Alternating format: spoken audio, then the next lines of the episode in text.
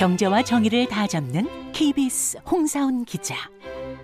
경제 정보를 이렇게 재미있게 알려드리는 프로그램은 홍사훈의 경제쇼 플러스뿐입니다. 네, 안녕하십니까. 주말 홍사훈의 경제쇼 플러스 시작하겠습니다. 저는 경제와 정의를 다 잡는 홍반장, 케이비에스 기자 홍사훈입니다. 한국은행이 기준금리를 꾸준히 올리고 있는데 시장금리는 요즘 오히려 낮아지고 있다고 합니다. 기준금리와 시장금리는 이게 도대체 어떤 차이가 있는 거고, 또 시장금리가 낮아진다는 게 어떤 의미가 있는 건지 오늘 좀 자세히 한번 배워보겠습니다. 요즘 많이 바쁘신 두 분 모셨습니다. 김영익 서강대 경제대학원 교수 나오셨습니다. 안녕하세요. 네, 안녕하십니까. 그리고 정선영 씨 나오셨습니다. 네, 반갑습니다. 어. 매달 매달 나가는 이자에 허덕이고 있는 정선영입니다. 네. 너무 두려워요. 어. 그 뭐 그, 그 두려움 안 갖고 있는 사람들 대한민국에서 그렇게 많지 않아요. 저희는 어. 이제 집 살 때 네. 대출 받을 때 오 년 동안은 일단 그 똑같은 이자 내고 그 다음에 어. 이제 변동하는 어. 거로 해서 아직까지는 괜찮은데 네. 주변에 이제 대출 받으신 분들이 진짜 그 얘기를 하시더라고. 뭐 한 음. 달에 대출 이자가 한 뭐 팔십, 구십 정도 내다가 어. 요즘 백오십 낸다. 예. 너무 진짜 힘들다 이런 이야기 많이 어. 하시거든요. 아유, 팔십, 구십에서 백오십 두 배 가까이 오른 거네. 어. 일단 그 김 교수님, 이게 기준금리가 이렇게 올라가면서 지금 정선영 씨 같은 이런 얘기도 나오는 거잖아요. 예. 기준금리 또 시장금리 이게 무슨 차이가 있는 거예요? 예, 기준금리라는 것은 한마디로 예. 한국은행에서 결정하는 금리가, 아. 음. 예, 그 다음에 시장금리는 시장의 수요, 돈의 공급, 수요에 따라 가지고 시장에서 결정되는 금리입니다. 음. 그래서 뭐가 더 중요하냐면은 예. 네. 시장금리가 더 중요해요. 그렇겠죠. 어. 어. 한국은행의 기준금리를 올리고 내릴 때 보면요. 네. 항상 시장금리가 먼저 오르고 나서 한국은행이 기준금리를 올렸었고요. 아. 네, 그다음에 시장금리가 떨어지고 그러면 한국은행이 기준금리 인상 멈추거나 시장금리가 많이 떨어지면은 네. 한국은행이 또 기준금리를 낮췄습니다. 그래서 네. 한마디로 말씀드리면은 시장이 한국은행보다 더 똑똑하다. 시장이 먼저 가니까. 어, 어. 그 말씀하신 시장이라는 게 우리가 흔히 이제 대출받는 그 어. 주요 은행들을 말씀하시는 건가요? 예, 그거는 조금 느리게 반영해요. 어. 예, 시장에서 이제 시장금리라는 것은 네. 대표적으로 정부가 채권을 발행하고 아. 그 다음에 기업도 회사채를 발행하거든요. 음. 네. 그래서 이 채권 수요 공급에 따라 가지고 음. 금리가 결정되는데요. 예.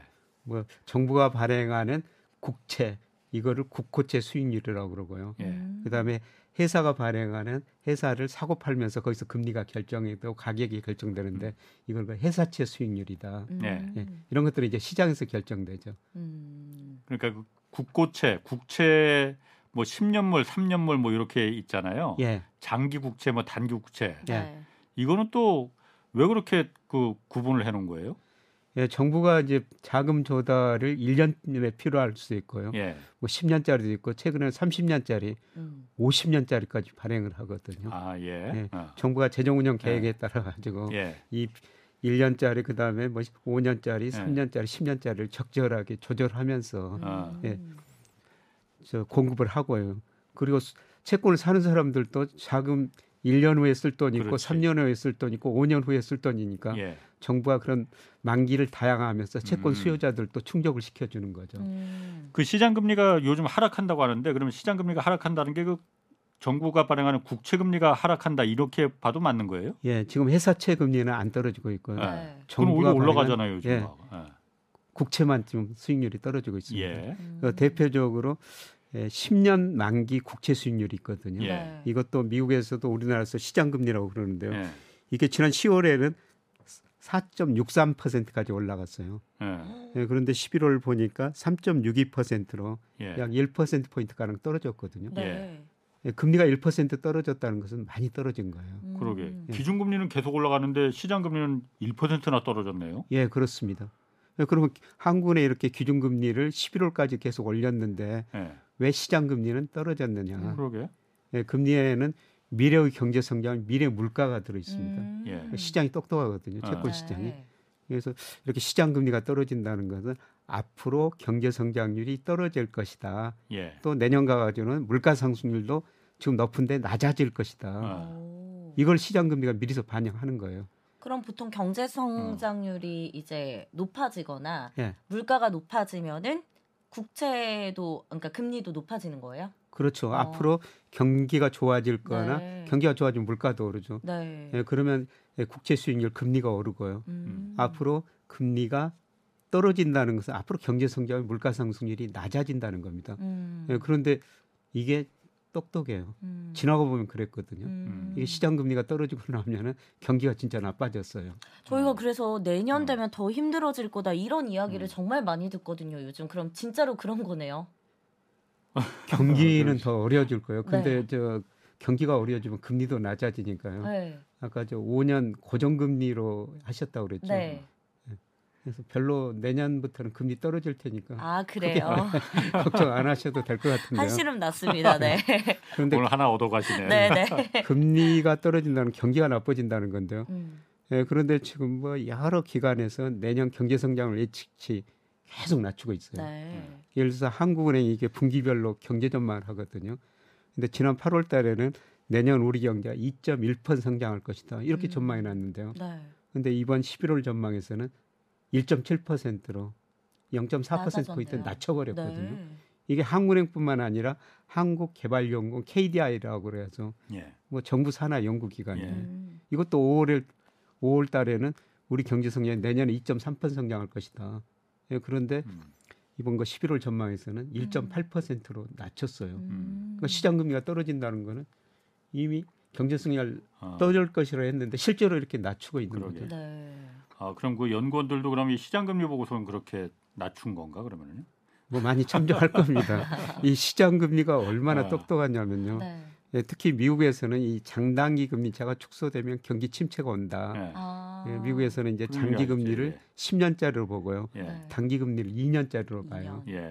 예. 예, 그런데 이 장단기 금리 차가 축소되면 경제 성장이 떨어졌고요. 음. 이게 마이너스가 되면은 시차의 문제였지 반드시 경기 침체가 왔어요. 음. 그러니까 미국 경제학자들 논문도 쓰고 있습니다. 이거 약간 법칙 같은 거네요. 그러면 예. 음. 굉장히 복잡한 어. 거시경제 모델로 경제 성장을 예측하는 것보다 이 장단기 금리 차 예. 누구도 예측할 수가 있거든요. 네. 예. 이거 하나로 예측해 보니까 미국 경제 성장 예측이 더 잘 되더라. 어. 이런 그러니까 논문도 나오고 있습니다. 장단기 금리 차 역전이라는 게 예. 원래는 이제 장기 한 십 년을 빌리는 거는 금리가 더 높아야 되잖아요. 그렇죠. 짧게 한 일 년짜리보다는 당연히 높아야 되는데 네. 오히려 더 낮, 낮아지더라. 예. 짧게 돈 빌려주는 게 이자가 더 높아. 예. 이러면 좀 이상한 거잖아요. 이상한 거죠. 이러면 왜 그 경기가 안 좋아지는 건지 그게 왜 예측을 할 수가 있는 건지 예. 그걸 보고. 일 년짜리는 일 년 정도만 내다보고 사는 거거든요. 아, 근데 십 년짜리는 예. 아주 장기를 내다보고 있습니다. 예.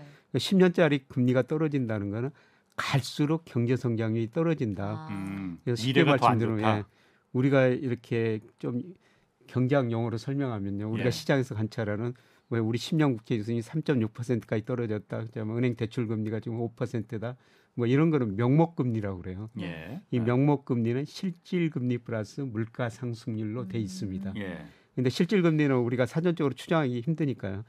실질 금리 대용 변수로 실질 경제 성장률 사용해 버리는 거예요. 음. 그러니까 명목 금리가 떨어진다는 것은 실질 금리 대용 변수 있는 경제 성장이 떨어지든지 음. 물가가 떨어진다는 겁니다. 그런데 음. 명목 금리가 떨어지고 나면은 예. 시장 금리가 떨어지면 그 뒤에 꼭 경제 성장이 떨어지든지 물가 상승이 음. 떨어졌다는 겁니다. 음. 그러면은 지금 그 장단기 금리 차가 네. 미국은 오래 전부터 그 역전이 됐잖아요. 예. 꽤 오래 전부터 예. 됐잖아요. 예. 그러면은 미국은 경기 침체가 오는 게 확실한 것 같고 예. 한국도 얼마 전부터 지금 역전이 됐긴 됐잖아요. 예. 근데 제가 보니까는 미국은 거의 한 영 점 오 퍼센트포인트 차 이렇게 막 그 벌어졌던데 오. 한국은 그 정도는 아니야 보니까 한 영 점 일 정도밖에 안 되던데. 예, 그렇습니다. 우리 이거 지금 어제 어제 기준으로 예. 보니까요. 네. 뭐 우리 일 년짜리는 삼 점 칠오고 십 년짜리는 삼 점 육칠이에요. 예. 그러니까 별로 차이가 안 그러니까. 납니다. 근데 우리 역사상요. 예. 이 장단기 금리 차가 역전된 적은 없었어요. 아, 이번이 우리는 처음이에요? 미국은 여러 번 있었고. 미국은 오. 여러 번 있었고 예. 역전될 때마다 경기 침체가 왔었는데요. 예. 이게 우리가 역전되는 경우는 거의 없었거든요. 예. 예, 그런데 이게 처음으로 역전됐다는 겁니다. 아니 그만... 그러면은 예. 역전됐다 하더라도 예. 그냥 제가 너무 단순하게 생각하는 건지 모르겠는데 음. 미국은 영 점 오 퍼센트나 이렇게 포인트나 역전됐으니까 예. 경기 침체 강도가 좀 셀 것 같고 우리는 영 점 일 퍼센트포인트밖에 안 났으니까 경기 침체 강도가 좀 약한 거 아닌가. 뭐 산술적으로 미국보다 한 오분의 일 정도 수준에 그치는 거 아닌가. 그거 아닙니까? 근데 우리는 그 그동안 역전된 경우가 없었는데 역전됐다는 아... 의미를 보면은 네. 우리도 내년 특히 그 상반기에 네. 뭐 경기 침체가 올 가능성이 상당히 높다고 보고 있습니다. 네. 물론 그 정도의 차이겠죠. 그런데 예. 네. 아마 우리 경제 성장률이 미국보다는 그래도 마이너스 된다 그래도 예. 상대적으로는 더 높을 거예요. 아. 미국 경제는 정말 탄력적이거든요. 네.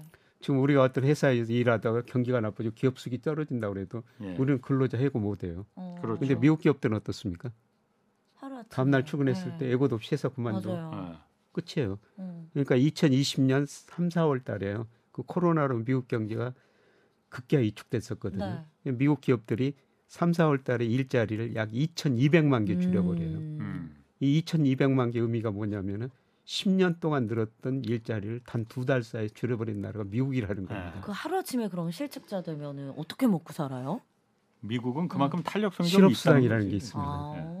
실업수당을 주거든요. 네. 네. 미국과 실업수당이 잘 돼 있어요. 음. 네. 그럼 우리나라도 이제 내년에 음. 경기 침체 오고 경기 안 좋아지면 음. 지금도 힘들다 하시는 분들 계시는데 개인이 집에서 가정에서 우리가 할 수 있는 대비 같은 건 뭐가 있어요? 지금 좀 막막하네. 아끼고. 근데 진짜 궁금해요. 네, 네. 아끼고요. 네, 아끼고 살아야죠. 그리고 그냥 일해야 돼요. 아. 네. 그래서 우리는 저 기업들이 해고할 수 없거든요. 네. 해고할 수 없으니까 그냥 네. 회사 다녀야 되죠. 최대한 지출을 음, 줄이고. 지출을 좀 줄이고요. 예. 투자는 음. 이제 더 이상 하면 안 되겠네요. 그러면 가지고 있는 걸 지키는 방안으로. 투자는 이제 시작을 해야 되죠. 아. 특히 주식 투자는. 이렇게 경기 침체가 오면은 네. 주가는 좀 미리서 반영되거든요. 아. 그러니까 여유 자금이 있으면은 이렇게 경기 침체가 심각하게 오면은 네. 지금 주가가 그걸 미리서 반영하고 최근에 음. 많이 떨어졌으면 좀 반등합니다만은 아마 한 번 더 떨어질 거예요. 네. 음. 그러면은 이럴 때는 우리가 주식을 사야 되는 겁니다. 아, 음. 네, 시드가 없습니다. 네. 그럼 이렇게 그 경기 침체가 올 때 음. 아껴야 된다고 했는데 음. 너도나도 돈을 안 쓰고 지갑을 닫으면은. 돈이 돌지를 않을 거 아니에요. 그렇죠. 그럼 기업들이 물건도 팔리지가 않고 예. 그러면은 더 기업들은 설비 투자를 그 기업들도 아끼게 될 테고 예.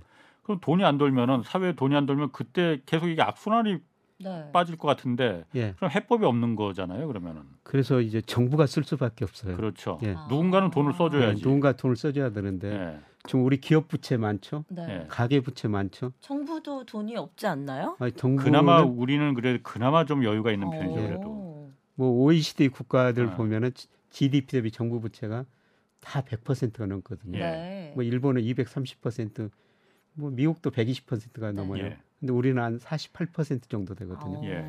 우리가 기업 부채는 낮은 나라입니다. 음, 예. 그래서 그렇네. 정부가 돈을 쓸 수밖에 없어요. 예, 재정을 음. 통해서. 예.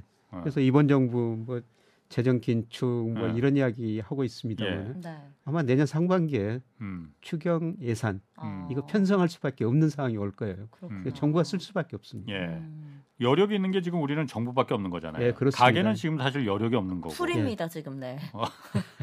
더 이상 네. 버틸 수가 없습니다. 네. 어. 그리고 또 그 최근에 보면은. 네. 대출금리하고 예금금리 예. 그 차이 예. 어, 이게 팔 년 만에 최대로 벌어졌다고 하는데 어, 대출금리하고 예금금리 차이가 일단 왜 벌어지는 걸까 이게? 먼저 그냥 단순하게 생각하면 은행이 어쨌든 이걸 다 관리하는 거잖아요. 예. 은행이 그러면 더 많은 돈을 벌기 위해서 그러는 건가요? 그러면? 그렇죠. 이렇게 금리가 오르는 시간에는 예. 시기에는 은행이 예. 대출 금리는 빨리 올려버려요. 예. 음. 예금 금리는 조금 뒤늦게 올리죠. 맞아, 맞아. 예. 예. 그래서 이렇게 금리가 오르는 시기에는 대출 금리가 예금 금리가 높아져 가지고 네. 이게 은행이 이익을 많이 내거든요. 그래서 예. 신문 보면 은행이 많이 이익 냈다 예. 이런 보도들이 나오지 않습니까? 음. 예. 그런데 어제 그 시월 통계를 보니까요, 예. 이제 멈췄습니다. 예. 예금 금리를 많이 올려버리거든요. 예. 요새 금융회사들이 경쟁적으로 음. 금리 올리는 경쟁을 하고 있어요. 왜냐하면 금리 안 올리면 자기 은행에서 돈이 빠져나가지고 자기 은행으로 음, 다른 은행 옮기니까. 다른 은행으로 음. 그 현금을 가니까. 예. 네. 요새 제 아내도 그러는데요. 네. 매일 그 이렇게 컴퓨터 그 뭡니까 휴대폰으로. 네 문자 오더라고요. 그걸 가지고 뭘 하는데 보니까 네. 계속 금리 높은 대로 맞아요. 막 이동하고 있는 거예요. 어... 음. 그래서 금리를 안 올리면은 네. 저 자기 은행에서 다른 은행으로 돈이 빠져나가 보니까 음. 은행들이 네. 경쟁적으로 금리를 올리고 네. 그래서 지금 저축 예금 금리가 높아지면서 최근에는 조금 이제 축소되고 있어요. 그런데 음. 예. 금융당국에서 예. 예금 금리 높이지 마라 지금 그렇게 하고 있잖아요. 예.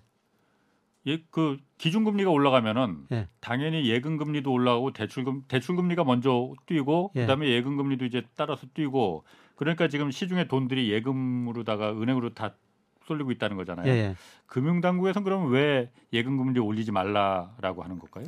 예금금리가 올라가면 또 대출금리가 올라야 되거든요. 예. 예, 코픽스라고 그러는데 은행이 이제 자금 조달 비용을 아. 고려해 가지고 음... 예, 대출금리를 결정해요. 예. 그래서 은행 그 요구분해금, 정기예금 금리를 얼마나 발행했느냐, 그다음에 은행이가 은행채를 발행하거든요. 예. 예, 그런 게서 자금 조달 비용 계산해가지고 예. 그래서 그 예금 금리가 계속 올라버리면은 예. 그 코픽스라고 은행 자금 조달 비용이 올라가니까 예. 은행이 또 대출 금리를 더 올려야 되죠. 예예. 예, 그래서 아. 금융 당국에서 저기 저축 예금 금리 경쟁 좀 자제해라. 어. 이거는 제가 생각할 때 바람직한 현상인 어. 것 같아요. 왜냐하면 예금 금리가 음. 높아지는 걸 원하는 사람들보다는 당연히 네. 대출 금리가 높아지는 걸 두려워하는 사람이 훨씬 많기 때문에 많을까? 어, 홍 기자님 현금이 많으신가 봐요. 아, 그런데 이 금리가 높아지면 네. 양면효과가 있죠. 근데 우리 가계는 전체적으로 금융자산이 부채보다 두 배 정도 많아요. 아, 금융자산이 예. 그러니까. 그러니까 금리가 오르면요. 네. 금융자산이 많은 사람들은 더, 더 좋은 거예요. 그쵸, 그쵸. 더 부자가 되는 거죠. 네. 예, 그런데 우리 이제 일부 가게들, 그다음에 자영업자들, 중소기업들 네. 이런 분들은 돈 빌려가지고 지금 집도 사고 주식도 맞아요. 사고 맞아요. 그달 그달 이자 내기도 바쁘거든요. 예. 이런 분들한테는 굉장히 어렵죠. 네. 음. 아니 그러면 금융당국에서 예금금리 그 너무 올리지 마라 이렇게 어, 하면은. 대출 금리도 그럼 지금 올라가는 게 좀 그럼 내려가겠네 그러면은? 예, 그렇죠. 어. 예, 중요한 거는 이제 아까 말씀드렸습니다만 국채 수익률이 먼저 떨어지면요. 시장 금리가 예, 예. 아. 시장 금리가 먼저 떨어지면 은행 아. 채권 금리도 떨어지게 돼요. 예. 회사채보다는 은행이 더 안정적이니까 은행 금리가 더 떨어지거든요. 예. 은행 회사채 금리가 네. 은행이 발행하는 회사채. 예, 은행이 아. 발행하는 회사채가 예. 예, 그러면은 은행의 자금 조달 비용이 줄어드니까. 음. 대출 금리도 떨어지게 되는 거죠. 아, 저는 뭐 대출 금리 거의 정점에 와 있다고 보고 있어요. 아 지금이요? 예, 예. 은행이 그런데도 음. 대출 금리 나 돈 덜 더 벌겠다고 안 내릴 수도 있는 거 아니에요? 홍 기자님 왜 이러세요? 네, 그러면 은행 욕 많이 얻어먹게 되겠죠. 어. 아, 은행도 자금 조달 비용이 낮아지면은 네. 그 코픽스 금리 자금 조달 비용을 계산하는데 네, 거기서 이제 자기들이 뭐 전산 비용 얼마 들었고 인건비 얼마 네. 들었다. 거기서 약간 플러스 해가지고 대출 금리를 결정하는데요. 예. 예, 그런데 은행 예금 금리가 낮아지고 은행채 수익률 음. 금리가 떨어지면 자금 조달 비용이 낮아지니까요. 예. 네. 대출 금리도 낮출 수밖에 없습니다. 음. 근데 이게 막 그런 얘기했잖아요. 미국이 계속 금리를 올린다. 음. 만약에 이런 상황에서 미국이 계속 금리를 올리거나 이렇게 되면 어떻게 되는 거예요? 예, 미국이 금리를 올리면은 돈이라는 게 눈이 있어가지고 우리나라에서 미국으로 돈이 빠져나갑니다. 네. 그럼 우리도 돈 빠져나가는 걸 막기 위해서 우리도 금리 올릴 수밖에 없죠. 아. 네, 그런데 제가 지난 목요일 날 말씀을 드렸습니다마는 네. 수요일인가요? 네. 수요일에. 네, 미국 금리가 거의 저는 정점에 아 있다고 음. 보고 있거든요. 그런데 그러니까 그게 환율이 반영하고 있어요. 음. 네, 미국의 금리를 더 이상 많이 못 올릴 것이다. 그래서 우리 환율이 이거 천사백삼십 원대까지 갔던 게 천사백십 원대로 떨어졌지 않습니까? 네. 네, 그거는 제가 보니까 외환시장, 그다음에 채권시장, 주식시장이 있는데요. 음. 외환시장이 제일 똑똑합니다. 음. 그다음에 채권시장, 그다음에 네. 주식시장. 음. 다 똑똑하지만 순서로 보면 그런 거예요. 네. 네, 그런데 우리 환율이 그렇게 많이 떨어졌다는 건 달러 가치가 떨어진다는 겁니다. 예. 달러 가치가 떨어진다는 것은 야 미국이 이제 금리 많이 못 올리겠구나. 음. 네, 그래서 달러 가치가 떨어지고 환율이 떨어지고요. 환율이 떨어지니까 우리 국채 수익률도 떨어지는 거죠. 네. 음. 그러면 그 원달러 환율이 우리만 내린 게 아니고 엔화나 위안화 이런 다른 나라 통화들도 그러니까 달러 자체가 강달러가 좀 약해진 거예요. 그러면은 전체적으로. 예, 그렇습니다. 음. 그 올해는 달러만 사실 뭐 시월까지만 음. 올랐죠. 다 다른 통화 약세였어요. 엔화도 음. 떨어지고. 예, 그런데 최근에 보니까 뭐 유로화 강세, 엔 음. 강세, 위안화 강세, 원 강세죠. 예. 예, 그런데 우리나라 환율이 제일 많이 떨어졌어요. 예. 우리 돈 가치가 많이 올랐다는 거죠. 예. 근데 그 이전에 너무 많이 올랐어요. 예. 근데 글로벌 금융시장이 불어나면은 우리 돈 가치가 제일 많이 떨어져 버리거든요. 예. 왜냐하면은 우리 그 지디피 국내 총생산 중에서 수출이 사십사 퍼센트나 차지하고 있어요. 네. 세계 경제가 오르면 한국 경제가 제일 타격을 받을 것이다. 아. 예, 그래서 한국의 돈 가치가 제일 많이 떨어져 버리고요. 음. 달러 가치가 떨어지든지 세계 경제가 좀 안정되면은 예. 우리 돈이 제자리로 금방 돌아옵니다. 음. 음. 그럼 환율 같은 경우에는 예전에 그 지난주 수요, 지난 수요일에도 말씀하셨지만 예전에 출연하셨을 때 천이백팔십 원 예. 얘기하셨었잖아요. 예. 아, 그 정도로까지 돌아갈 가능성이 뭐 있는데. 저는 내년에 한 천이백오십 원까지 돌아올 거라고 아. 보고 있습니다. 사실 그 천사백 원 넘었을 때 뭐 천칠백 원 예. 간다, 맞아요. 천팔백 원 간다 아. 이런 이야기가 많이 있었습니다만 예. 예, 지나치게 우리 돈 가치가 가소평가됐거든요. 네. 지금 시월 말 기준으로 보니까 달러 가치는 뭐 국제결제은행에서 여러 가지 기준을 발표합니다. 음. 한 삼십사 퍼센트나 음. 가대평가됐었어요. 네. 음. 그러니까 장기적으로 보면은 모든 가격은 제자리를 찾아가거든요. 음. 예. 달러 가치가 삼십사 퍼센트 가대평가됐으니까 저는 앞으로 이, 삼 년 지나면 달러 가치가 한 삼십 퍼센트 떨어지라고 음. 생각해요. 예. 그러면 우리 돈 가치는 한 이십 퍼센트 이상은 오를 수가 있다는 겁니다. 네. 네. 저는 최근에 이제 엔화가 음. 한 구백이십 원대까지 이렇게 떨어졌다가 보니까 또 구백육십 원대까지 네. 올라갔던데 엔화는 그러면 어떻게 보세요 앞으로? 엔화는 지금 뭐 엔달러 환율이 뭐 백오십 엔까지 갔다가 지금 백삼십육 엔까지 떨어진데요. 음. 백오십 엔에서 정점 친 것 같습니다. 아. 네. 그리고 달러 가치가 떨어지니까 엔화 가치도 오르고요. 네. 네, 장기적으로 보면은 우리 돈하고 일본 돈은 일 대 십 정도 음. 그 정도 유지하고 있어요. 예. 예, 그러니까 백 엔당 천 원. 그렇죠. 뭐 이 수준 예. 앞으로 곧 갈 것 같습니다. 아, 그렇구나. 네. 일본 같은 경우에는 그 엔화 가치 방어하기 위해서 엔저가 너무 심해지니까 네. 일본 정부가 공식적으로 우리 환율에 이거 개입하겠다 했잖아요. 예. 실제로 개입했고. 예. 그게 그럼 효과가 컸던 거예요, 그러면은? 그 왜냐면 그 제가 이걸 왜 물어보냐면은 그래서 일본 정부가 갖고 있, 그 있던 그 미국 국채, 네, 국채 많이 팔았죠. 다 팔아버려서 예. 미국이 그것 때문에 아 뜨거 이러면 미국 국채 시장이 무너지겠네. 예, 그래서 예. 강달러를 더 유지하면은 미국한테는 인플레를 좀 억제하고 물가 상승을 예. 억제하는데 좀 도움이 있겠지만 국채 시장이 그러니까 금융 시장이 미국 금융 시장이 이걸 잘못하면 붕괴될 수가 있겠구나. 그렇죠. 라고 해서 아 뜨거해서 어 그 허용해주고 그래서 예. 강달러를 좀 그 좀 약화시키는. 예. 그랬다는 얘기가 있는데 그게 큰 작용을 한 거예요? 예, 그것도 많이 작용한 것 같습니다. 음. 그러니까 중국이 지금 미국 국채를 계속 팔고 있고 계속 줄여가고 있습니다. 네. 예. 이천십오 년에 중국이 한 중국 국채를 일조 삼천억 달러까지 가지고 있었는데요. 예. 최근 구천칠백억 달러로 많이 줄였거든요. 그런데 예. 일본이 엔화 가치가 지나치게 약세가니까 네. 두 번의 시장 개입하면서 미국 국채를 많이 팔아버린 겁니다. 음. 예. 근데 중국도 팔고 있는데 미국, 미, 일본까지 파니까 일본까지 팔면은 네. 좀 미국 금리 급등해가지고 미국 소비 급 음. 급락하고 그 다음에 여기서 주가도 떨어지고 있는데 주가도 떨어지고 음. 부동산도 더 떨어지죠. 음. 네, 그래서 그런 의미도 있는 것 같습니다. 음. 그렇군요. 자, 그 내년 경제 전망 한번 좀 보면은 구체적으로 일단 소비 부문은 음. 좀 어떻게 전망하세요? 올 삼 분기까지는 그래도 소비가 증가했었어요. 예. 뭐 코로나 규제 완화하면서요. 예. 예, 그런데 삼 분기에 우리가 실질 가계 소득을 보니까 줄어들어 버렸어요. 음. 왜냐하면 물가는 오르는데 음. 우리 임금은 그동안 오르지 않지. 네. 못 올랐지 않습니까? 우리 임금의 협상은 매월 매년 말이나 그렇죠. 연초에 한 번씩 하고 예, 오르죠. 예. 그런데 물가는 오르는데 예. 소득은 안 늘어나 버렸으니까 실질 소득이 줄어들어 버렸습니다. 음. 예. 그래서 소비할 여력이 줄어들고요. 네. 예, 그다음에 역의 부효과라고 그러는데요. 우리가 집값이 오르고 그다음에 주가가 오르면 우리가 부자가 된 것처럼 그렇지. 소비를 늘려요. 예. 아 맞아요. 어, 지갑을 열지. 그게 예. 잘못됐더라고요. 네. 많이 여셨네 보니까. 아, 집, 집값이 오를 때는 이 돈이 이제 더 오를 것 같고 이 돈이 다 내 어. 돈인 것 같은 어. 착각이 들어서 막 어 나 이 정도 있는 자산가에 이러면서 막 쓰거든요. 예 그런데 지금 주가가 삼십 번 떨어졌죠. 네, 집값 최근에 많이 떨어지고, 떨어지고 있죠. 예. 그러니까 소비 심리가 많이 위축되는 거예요. 음. 예, 그런데 통계를 분석해 보니까 주가하고 집값 누가 더 소비에 영향을 많이 미치겠습니까? 주가. 주가가 아니에요. 집값이 더 영향을 아, 많이 미칩니다. 그래요? 사실 저도 제가 가지고 있는 주식이 올라가지고 네.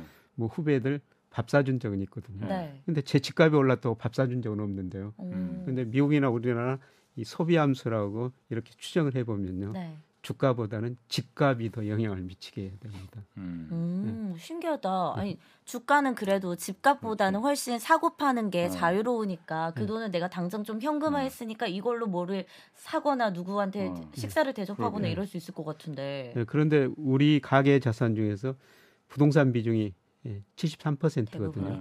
음. 그래서 집값이 오르면은. 아, 내가 훨씬 더 부자가 됐구나. 음. 이런 생각이 드나 봐요. 음. 그래서 집값이 소비에 영향을 미치는데 근데 주가도 떨어져 집값도 떨어졌죠. 예. 그다음에 금리가 오르면요. 네. 소비가 줄어들 수밖에 없죠. 그렇죠. 음. 예를 들어서 우리가 한 달에 백만 원 번다면은 지금 원리금 상환 부담 비율이 한 달에 사십만 원 정도 돼요. 음. 근데 금리가 오르면은 은행에다가 이자를 더 많이 내야 되죠. 네. 그만큼 소비를 할 수가 없습니다. 아. 예, 그래서 소비가 줄어들 수밖에 없고요. 네. 예, 그다음에 이 소비가 줄어들면 기업이 투자를 해주는데 수출이 잘 되면 우리가 경제가 성장할 수가 있는데요. 음. 예, 기업들이 지금 현금성 자산을 우리 대기업들 중심으로 구백사십일조 원이나 가지고 있어요. 네. 엄청난 많은 자금을 가지고 있는데 기업들이 지금 미래가 불확실하니까 투자를 안 하거든요. 아. 여기다 수출이 계속 증가했는데 지난 음. 시월부터 감소세로 전환이 됐습니다. 음. 네, 그래서 지디피를 구성하는 소비도 안 되고 네, 설비 투자 감소, 음. 수출도 감소하면서 아마 우리 경제가 음. 사분기 지금 뭐 십이월 뭐 한 달밖에 음. 안 남았습니다만은 네. 이 데이터가 이월 뭐 중순경에 발표되는데요. 네. 우리 사분기 경제가 마이너스 성장했다. 음. 아마 내년 이월 중순 가면은 이런 데이터가 나올 것 같습니다. 네. 음. 내년 그러니까 성장률 전망도 지금 굉장히 안 좋잖아요. 사실 그러니까 그러면 그 지난 수요일에도 좀 잠깐 말씀하셨지만 네. 마이너스 성장으로 돌아서면은 혹시 노무라 네. 왜냐하면 노무라 연구소에서 이게 마이너스를 네. 말한 게 유독 탁 꽂혀갖고 네. 일 퍼센트도 아니고 일 퍼센트도 지금 낮다고 생각하는데 마이너스가를 이 그 발표를 한 거 보면은 거기서도 뭔가 근거를 갖고서는 말한 분석한 걸 네. 거잖아요.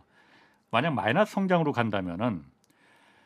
제 주변에서 무슨 일이 일어나는 겁니까? 음. 우선 저 임금이 안 오르고요. 예. 기업들이 고용을 안 하죠. 치명적이네요. 예. 네. 예, 그리고 이미 그 기존에 직장에 다니신 분들은 그냥 뭐 자를 수는 없거든요. 기업들이. 네. 예. 예, 그런데 이제 새로운 일자리를 찾는 분들, 아. 일자리를 못 찾죠. 예. 예. 신규 채용이나 이런 예. 게 거의 줄어들 테니까. 예. 소득이 안 늘어나고요. 예. 예. 그러면 아까 말씀하시기를 기업들이 지금 그 구백사십일 조를 그 사내유보를 말씀하시는 거잖아요. 예, 그러니까 그게 물론 다 현금은 아니에요. 그러니까 예, 예, 현금은 아닙니다. 현금으로 그러니까 빨리 돌릴 수 있는 그 자산들을 예, 말하는 거잖아요. 예, 예. 물론 대부분 대기업들이 거의 대부분 갖고 예, 있습니다. 예, 중소기업들이 지금 뭐 이자 돈 그 내기도 바쁜데 예. 뭐 그런 자산을 돈을 쌓아둘 수가 있겠나. 예. 그 돈을 좀 이렇게 그 기업들이 투자, 음. 고용 이런 데 좀 쓰게 하려면 경기가 물론 좋아지면은 안 예. 쓰지 말라고도 쓰겠지만은. 예. 내년에 경기가 나빠지는데 음. 쓰게 할 수 있는 유인책 같은 건 그럼 없는 거예요? 그래서 이번 정부가 뭐 규제를 안 해가지고 예. 아, 예, 기업들 투자를 경출에. 늘리겠다. 네. 예, 그런데 제가 기업 뭐 여러 군데 강의하고 그다음에 만나보고 씨이오들 만나보면요. 예. 규제보다는 미래의 수익성이요. 예. 아무리 규제가 있더라도 예.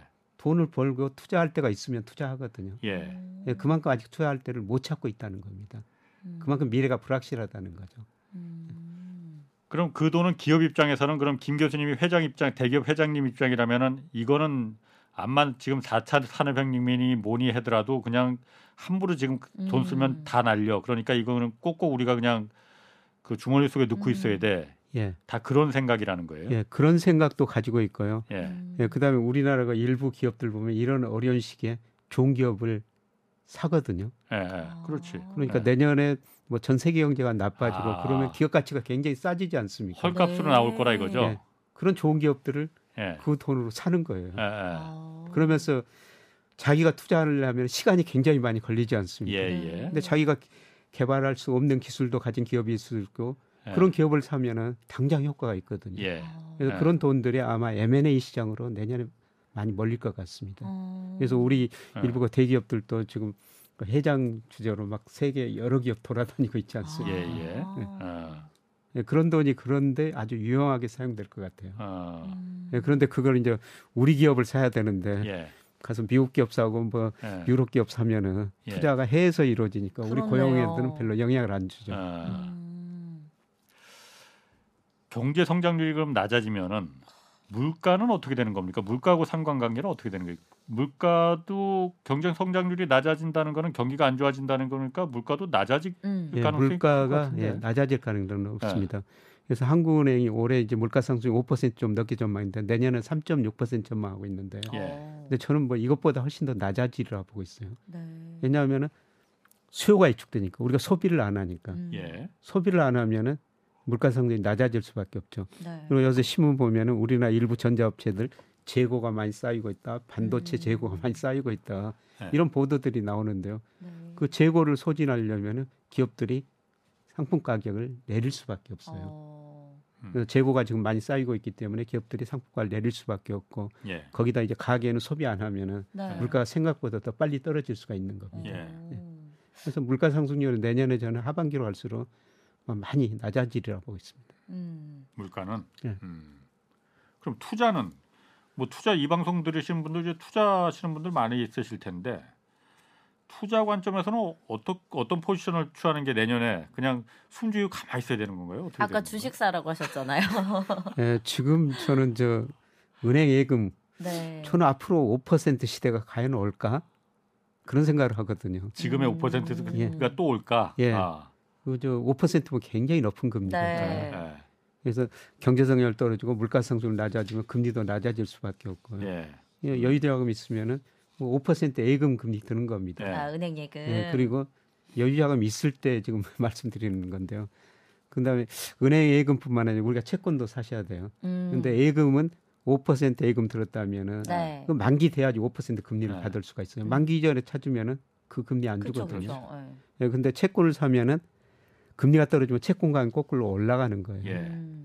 이자 수익도 있지. 올리고 시세 차익도 늘릴 예. 수가 있는 거죠. 아, 채권 투자. 그런데 예. 우리 가계 금융자산 중에서 채권 비중이 이 퍼센트밖에 안 돼요. 제일 낮잖아요. 채권이라는 게 되게 뭔가 어렵게 느껴지거든요. 예. 우리 같은 사람은 하면 안 될 것 같아요. 예. 기업이나 예. 아니면 국가 간에 그렇지. 채권 거래를 하지 개인이 예. 채권 거래를 한다는 얘기는 잘은 못 들은 예. 것 같은데. 요새 이제 개인들이 채권 투자 많이 합니다. 금융회사들이요. 채권 팔려고. 뭐 여러 군데 돌아다니면서 저도 가서 대신 그 저보다 강의 좀 해달라고 그래도 아, 강의하고 있는데 음. 제일 활발하게 거래되는 게 십 년짜리 그렇죠. 십 년짜리 국채죠. 어. 뭐 잘하시네요. 그러니까 딱 요 얘기만 들었어요. 채권을 한다면 가장 이제 시장에서 많이 사고 파는 게 십 년짜리 어. 국채다. 아. 네. 그리고 음. 주식을 이제 하셔야 된다는 겁니다. 주식 지금 있는 네. 건 어떻게 할 건데요? 가지고 있어야 되죠. 네. 아, 제가 저 코스피가 삼천삼백이 넘었을 때 네.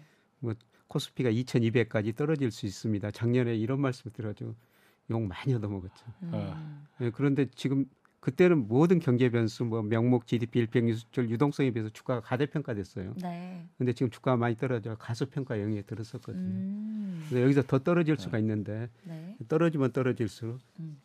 주식도 사셔야 됩니다. 음. 알겠습니다. 지금 여러분께서는 홍사훈의 경제쇼 플러스 듣고 계십니다.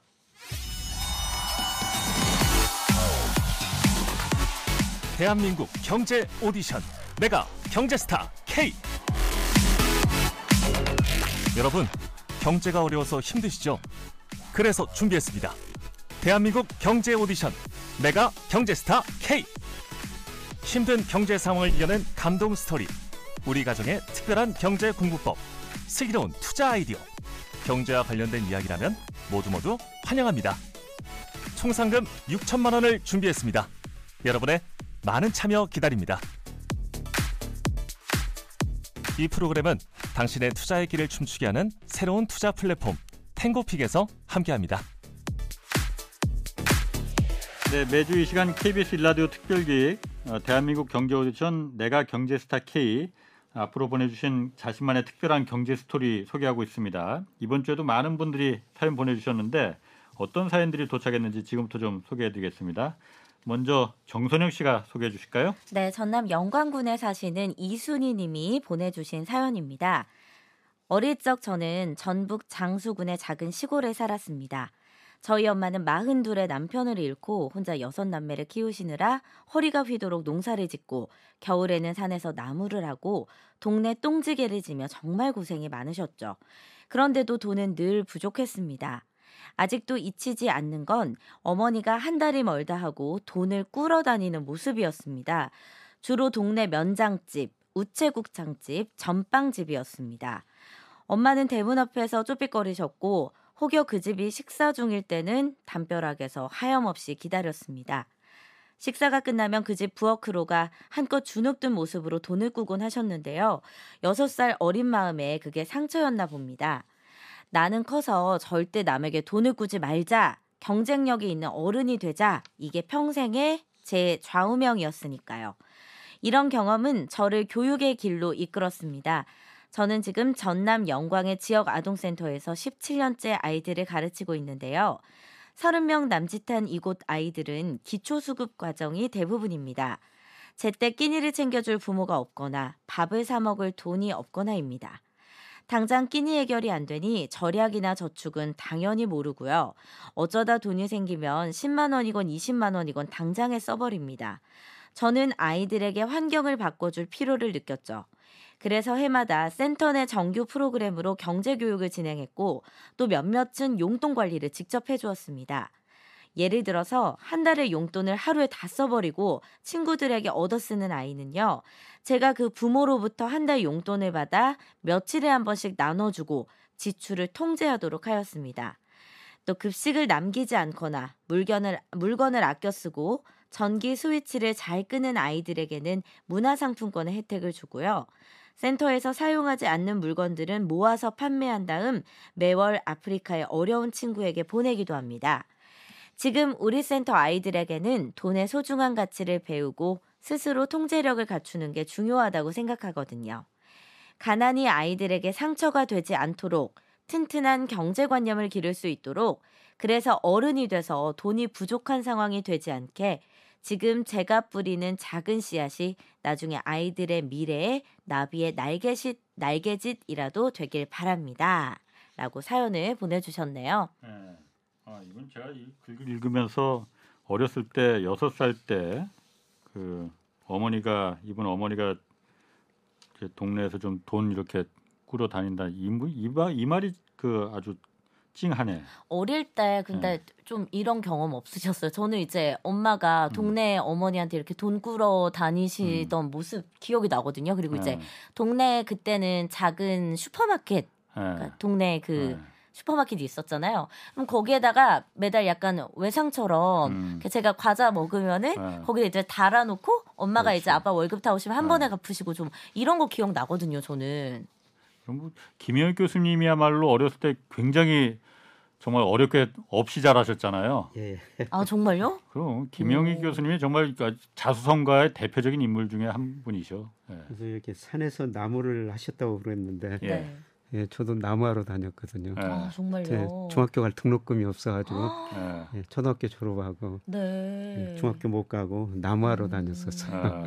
예. 예, 그때 이분 글 보니까 생각이 납니다. 음. 예, 그런데 이분이 뭐 저축의 의미를 우리한테 좀 보여드린 것 같고요. 네. 예, 그다음에 특히 젊은 네, 분들한테 음. 그 미래의 예, 저축의 의미를 한번 네. 확실하게 이야기해 주시는 것 같습니다. 네. 저는 좀 약간 와닿았던 부분이 어떤 부분이냐면 이게 경제관념이 없고 오히려 돈을 많이 못 벌수록 이렇게 한 번에 돈이 들어왔을 때 이걸 어떻게 쓸 줄을 모르는 것 같아요. 그래서 이렇게 막 돈을 받으면 십만 원 그냥 하루에 다 써버리고 예. 좀 이런 경우들을 제가 종종 봤거든요. 예. 근데 그런 교육을 지금 시켜주고 계시는 거잖아요. 예. 네, 예. 이런 게 진짜 꼭 필요할 것 같아요. 예. 음. 요즘 그리고 보면은 이 청소년들 이분도 이제 이분도 이제 청소년들한테 그 경제에 대한 교육 뭐 시켜준다고 하시는데 네. 청소년들 요즘 주식 투자 꽤 많이 하잖아요. 예. 보니까는 제가 좀 뒤져보니까 미성년자 주식 계좌가 구만 천 개나 된다고 그러더라고요. 우리나라에. 그리고 음. 거기 들어있는 돈이 육천백억이 넘는데 예. 이거는 청소년들 주식 투자는 어떻게 좀 보세요? 예, 저는 좀 바람직한 현상이다 이렇게 어. 보는데요. 아, 예, 그런데 제대로 공부하고 음. 주식 투자를 해야 된다. 예. 네. 예, 그런데 아마 지금 홍 기자님 말씀하신 거는 어. 부자 아버지, 할아버지가 주신 돈일 것 같고. 아, 증여받은? 예. 네. 예. 예. 뭐, 그런 의미에서 예. 주식 투자는 그렇게 바람직스러지 않은 것 같습니다. 자기가 직접 기업도 분석해보고 음. 공부도 하면서 주식 예. 투자하고 그러면은 뭐 투자의 돈의 의미를 알 수가 있을 텐데요. 예. 네. 예, 단지 뭐 그런 돈 가지고 할아버지, 아버지가 음. 이런 종목 사라 저런 종목 사라 네. 아마 그분들이 다 시켜가지고 산 종목일 것 같은데요. 아. 네. 그리고 이렇게 주식에서 돈 벌었다면은 네. 아마 노종의 소중한 대가 같은 거. 어, 아. 맞아요. 네. 그렇지.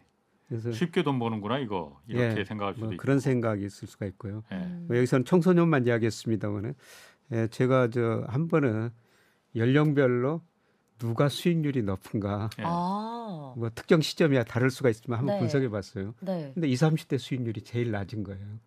그건 왜 그런 거예요? 네, 두 가지입니다. 이십, 삼십 대는 모아놓은 돈이 없으니까 돈을 빨리 모아놓고 빨리 모으고 싶으니까 아. 증권회사에서 신용이라고 그러는데 아. 돈을 빌려가지고 주식을 예. 사요. 네. 아. 그다음에 소수 종목에 집중 투자하는 경향이 있습니다. 그, 약간 이제 이게 어느 날 갑자기 이렇게 빵 터지길 어. 바라는 마음이 예. 큰 거죠. 예. 안정적인 어떤 소소한 수익률은 바라지 아. 않는다 하면서 이제 마치 도박처럼. 그렇죠. 그래서 은행에서 저 증권에서 돈을 빌려 투자하면 금리가 굉장히 높거든요. 네. 뭐 기간에 따라 다르지만 십 퍼센트. 오. 그 금리 돈 빌려가지고 주식 투자하는데 오래 투자할 수 없고요. 단기 투자할 수밖에 없고요. 음. 예, 그다음에 그 소수 종목에 네. 그 종목이 음. 뭐 운이 좋아가지고 맞았다면 수익을 많이 낼 수가 있는데 네. 그 종목이 틀릴 수도 있거든요. 음. 그렇죠. 예, 그래서 젊은 분들한테 이야기하면서 음. 좀 멀리 내다보고 투자해라. 네. 당신들은 우리 저 앞으로 경제가 구조로 저성장 저금리 시대에 접어들으니까 음. 백 세까지 사실 거다. 백 세까지 내다보고 좀 멀리 내다보고 음. 투자를 해라. 음. 예, 그리고 반드시 분산 투자를 해야 된다. 분산 투자. 예. 이게 예, 제일의 법칙이잖아요. 예. 뭐 한 분이 돈이 적은데 예를 들어서 계란이 하나밖에 없는데 어떻게 바구니에다가 어. 여러 바구니에다가 계란이 깨져야죠. 네. 그래서 제가 농담으로요. 그냥 그 계란을 메추리알로 바꾸셔가지고 아. 그래도 여러 바구니에 나무 담으셔야 됩니다. 네. 좀 멀리 내다보 투자해야 됩니다. 이런 말씀을 음. 드리는데요. 음. 알겠습니다. 다음 사연으로 넘어가기 전에 네. 그 분석해봤더니 수익률이 그럼 제일 높은 연령층은 어떤 연령층이었어요? 육십 대 여성들이었었습니다. 육십 대 여성. 네. 아, 정말요? 이분들의 주식을 물론 이제 그때는 주가 상승 국면이었으니까 네. 주가 상승 국면에서는 그냥 오래 가지고 있는 네. 게 좀 안정적으로 좋거든요. 투자하시는 네. 분들이 오히려 수익률이 높았다라고 보면 될까요? 예, 그렇습니다.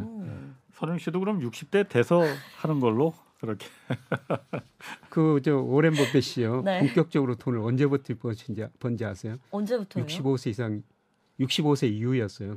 그 오. 이전에도 물론 돈을 벌었지만은 육십오 세부터 본격적으로 그렇게 돈을 많이 벌었거든요. 오. 나도 두 분 다, 나도 그러면은 기대 가져 늦지 않았네. 우리 아직 늦지 않았어요, 어. 기자님. 전혀 늦지 않았습니다. 지금부터 시작이네 그러면은요. 네. 제가 올해 육십오 세인데 저는 어. 올해부터 시작이고요. 어. 그럼 기대 한번 갖는 걸로 네. 하고 벅찬 아, 마음으로 희망차다. 내가 네. 어, 벅찬 마음으로 다, 제가 다음 사연 읽어보겠습니다. 대구 수성, 대구시 수성구에서 홍대영님이 보내주신 복지코인 발행으로 살기 좋은 농촌 만들어주세요라는 사연입니다. 시골에서 혼자 지내시는 어머니는 겨울에도 난방비를 아끼느라 보일러도 잘 틀지 않고 전기 장판만 켜고 주무십니다. 시골은 도시가스가 잘 보급되지 않아서 난방비는 더 들어가고 건축물도 대부분 단열이 되어 있지 않아서 춥습니다. 그런데도 당신은 따뜻하게 지내니 걱정하지 말라라는 이 어머니를 볼 때마다 괴롭고 안타깝습니다. 도시의 땅값, 집값은 천정부지로 오르는데 시골은 절대 농지로 묶여 마음대로 팔지도 못하고 땅값도 수십 년째 제자리입니다.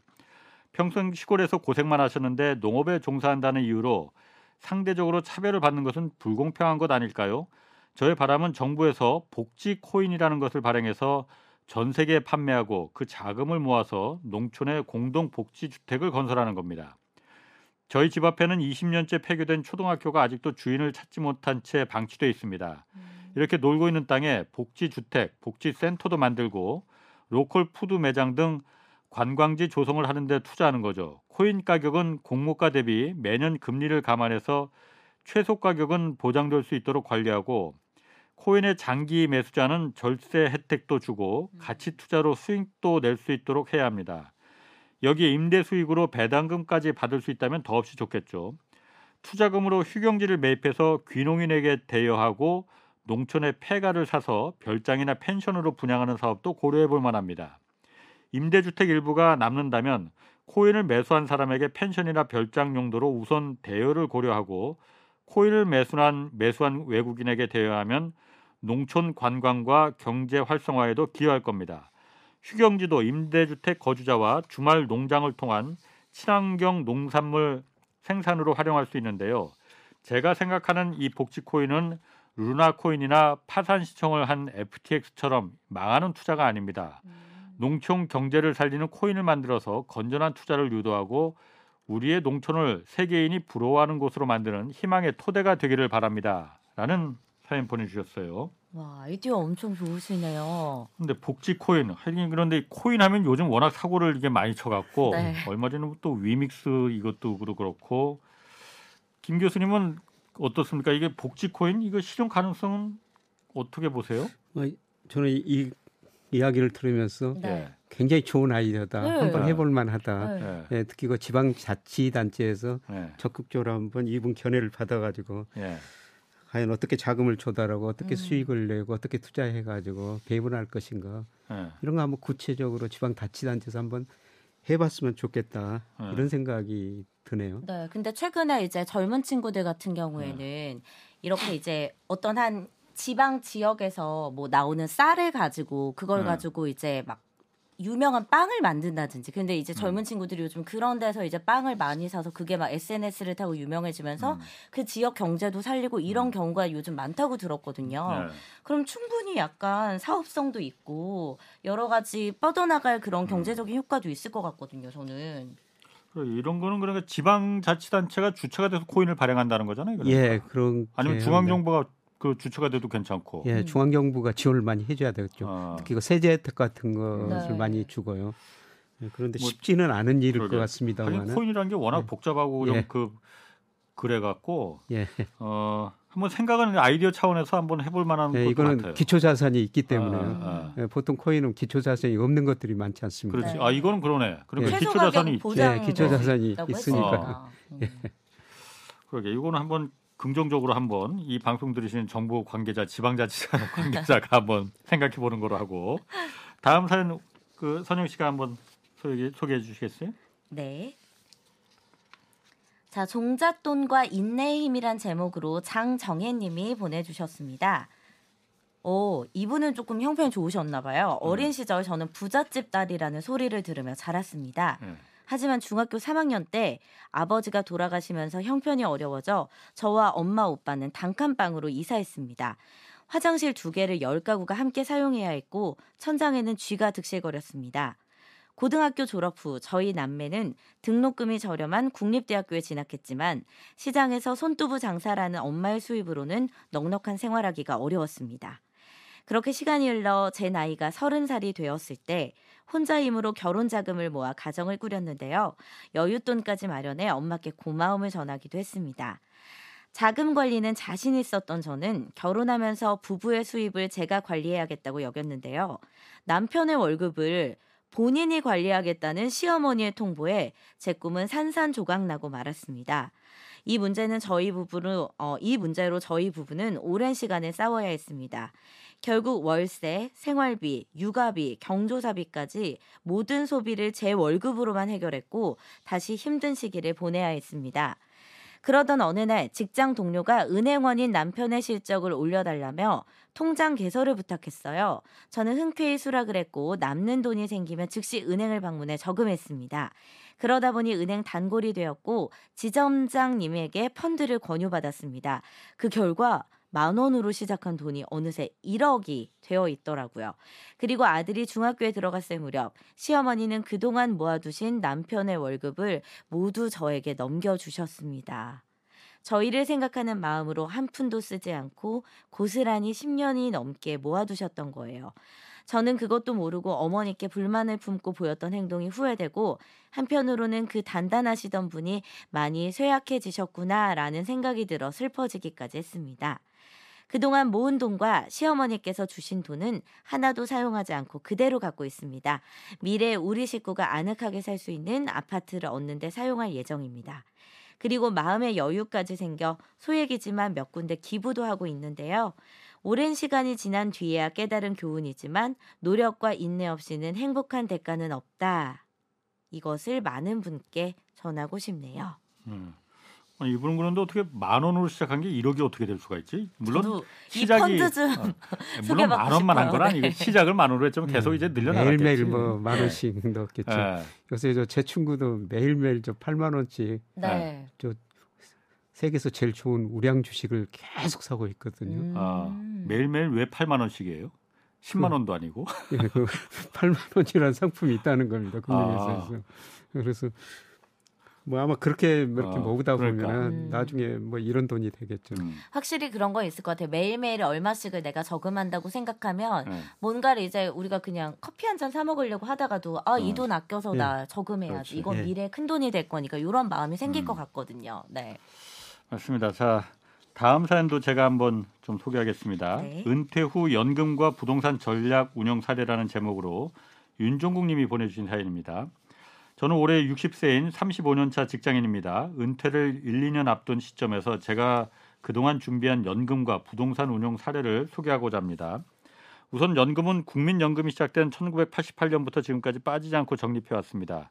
이 금액이면 최저생활은 보장되지만 말 그대로 어, 최저생활일 뿐 생활을 꾸려가는 데는 부족함이 있습니다. 그래서 저는 개인연금을 화재보험회사를 통해서 적립했습니다. 삼십 년 전 회사에서 가입을 권유한 연금으로 한 달에 삼십만 원 넣으면 만 오십팔 세부터 이십 년 동안 육십삼만 원을 받는 상품입니다. 이 연금은 절세 목적으로 가입해서 중간에 주식 투자를 위해 해지도 생각했습니다. 하지만 아내의 반대로 만기를 꽉 채운 개인연금은 재작년부터 매달 육십만 원대의 수입으로 돌아오고 있죠. 여기에 저는 종전 회사에서 받은 퇴직금도 일시금으로 받지 않고 십 년 동안 나눠서 받는 퇴직연금으로 받고 있습니다. 이렇게 다양한 연금을 회사 생활 시작기부터 차근차근 준비하면 노후 월 연 노후 월 현금 흐름이 초기에는 백팔십만 원부터 시작해서 육십 대 중반에는 월 사백만 원 가까이 나오고 칠십 대 후반부터는 이백만 원 후반대를 유지할 수 있습니다. 부동산도 재작년에 서울의 삼십 평대 아파트를 처분하고 수도권의 이십 평대 신축을 분양받아서 이천이십사 년에 입주합니다. 곧 삼십 대가 되는 아이들은 독립할 것이고 일, 이 년 뒤에는 저도 은퇴하니까 수도권의 이십 평대 아파트면 우리 부부가 사는데 충분할 겁니다. 음. 무엇보다 육십 대부터는 병원비 등 목돈이 나가기 때문에 아파트 크기를 줄인 여유 금액은 비상금으로 갖고 있을 겁니다. 저의 연금과 부동산 운영 사례는 특별한 이야기는 아닙니다. 하지만 천구백육십 년대 태어나 팔십 년대, 구십 년대 고도 성장기를 거친 저 같은 베이비붐 세대라면 얼마든지 시도할 수 있는 실천 가능한 방법이 아닐까요? 노후에 대해 불안감은 덜어내고 은 행복한 은퇴 생활을 하는데 제 얘기가 조금이라도 좀 도움이 됐으면 좋겠습니다.라는 사연 보내주셨습니다. 와, 진짜 막 삼십 대부터 이렇게 음. 꾸준하게 계획을 세우셔서 그래. 차근차근 이렇게 하기가 쉽지는 않은 것 같은데요. 예, 육십 대 중반에 사백만 원이라면 네. 엄청 큰 돈이거든요. 음. 이거는 월급보다도 더 큰 금액 아, 아닌가요? 네. 근데 저는 사실 여기 사연 들으면서 네. 국민연금 얘기 잠깐 나왔잖아요. 음. 네. 국민연금 요즘 굉장히 뭐 불신이 하루 이틀 얘기는 아니지만은 네. 그래도 여전히 우리나라 모든 금융 상품 중에서 가장 수익률이 좋은 건 국민연금 아니에요? 예, 맞습니다. 사실 어떻게 보면 말도 안 되는 수익률을 처음에 그때 천구백팔십팔 년에 보장한 예. 거잖아요. 그때 예. 전두환 정권이 그때 예. 좀 사람들 불만을 좀 돌리려고 음. 말도 안 되는 수익률을 그 낸 건데 예. 이 지금 와서는 좀 사람들이 청, 특히 청, 젊은 세대 같은 경우에는 불, 불신이 좀 많아요. 맞아요. 예. 어. 김 교수님이 보시기에는 예. 국민연금이 그 불신이 진짜 불신대로 갈 가능성이 있습니까? 없습니까? 예, 제가 지금 며칠 전에도 국민연금 펀드매니저 강의하고 왔는데 네. 지금까지 수익률 괜찮습니다. 예. 어, 예, 그런데 제가 가가지고 수익률을 좀 더 올려달라. 예. 근데 다른 뭐 국민연금 말고 다른 연금이 있거든요. 네. 그 수익률을 일 퍼센트 포인트만 연 올려도요. 고갈 시점이 팔 년이나 연장이 되더라고요. 예. 음. 네, 그래서 강의하면서 뭐 전주에서 고생 많이 하고 있지만은 네. 뭐 우리 국민들 위하여 일 퍼센트 포인트 수익률만 올려달라. 음. 그게 이천오십칠 년 고갈이거든요. 그런데 음. 일 퍼센트 포인트만 올리면은 십 년 연, 고갈 시점이 연장될 거예요. 그렇군요. 네. 네, 그런데 지금까지는 뭐 잘 운영하고 있는 것 같습니다. 알겠습니다. 음. 자, 오늘 이렇게 네 편 소개해드렸습니다. 어, 이순희님, 홍대용님, 정, 장정혜님, 윤종국님 네 분께 감사드리고 월장원 나가실 수 있는 기회도 함께 드리겠습니다. 자, 여러분의 경제 사연은 홍사훈의 경제쇼 홈페이지에 올려주시면 되고 십이월 구일까지 진행됩니다. 자, 오늘 여기까지 하겠습니다. 함께해 주신 김영익 교수님 그리고 정선영 씨 두 분 고맙습니다. 홍사훈의 경제쇼 플러스 여기서 마치겠습니다. 고맙습니다.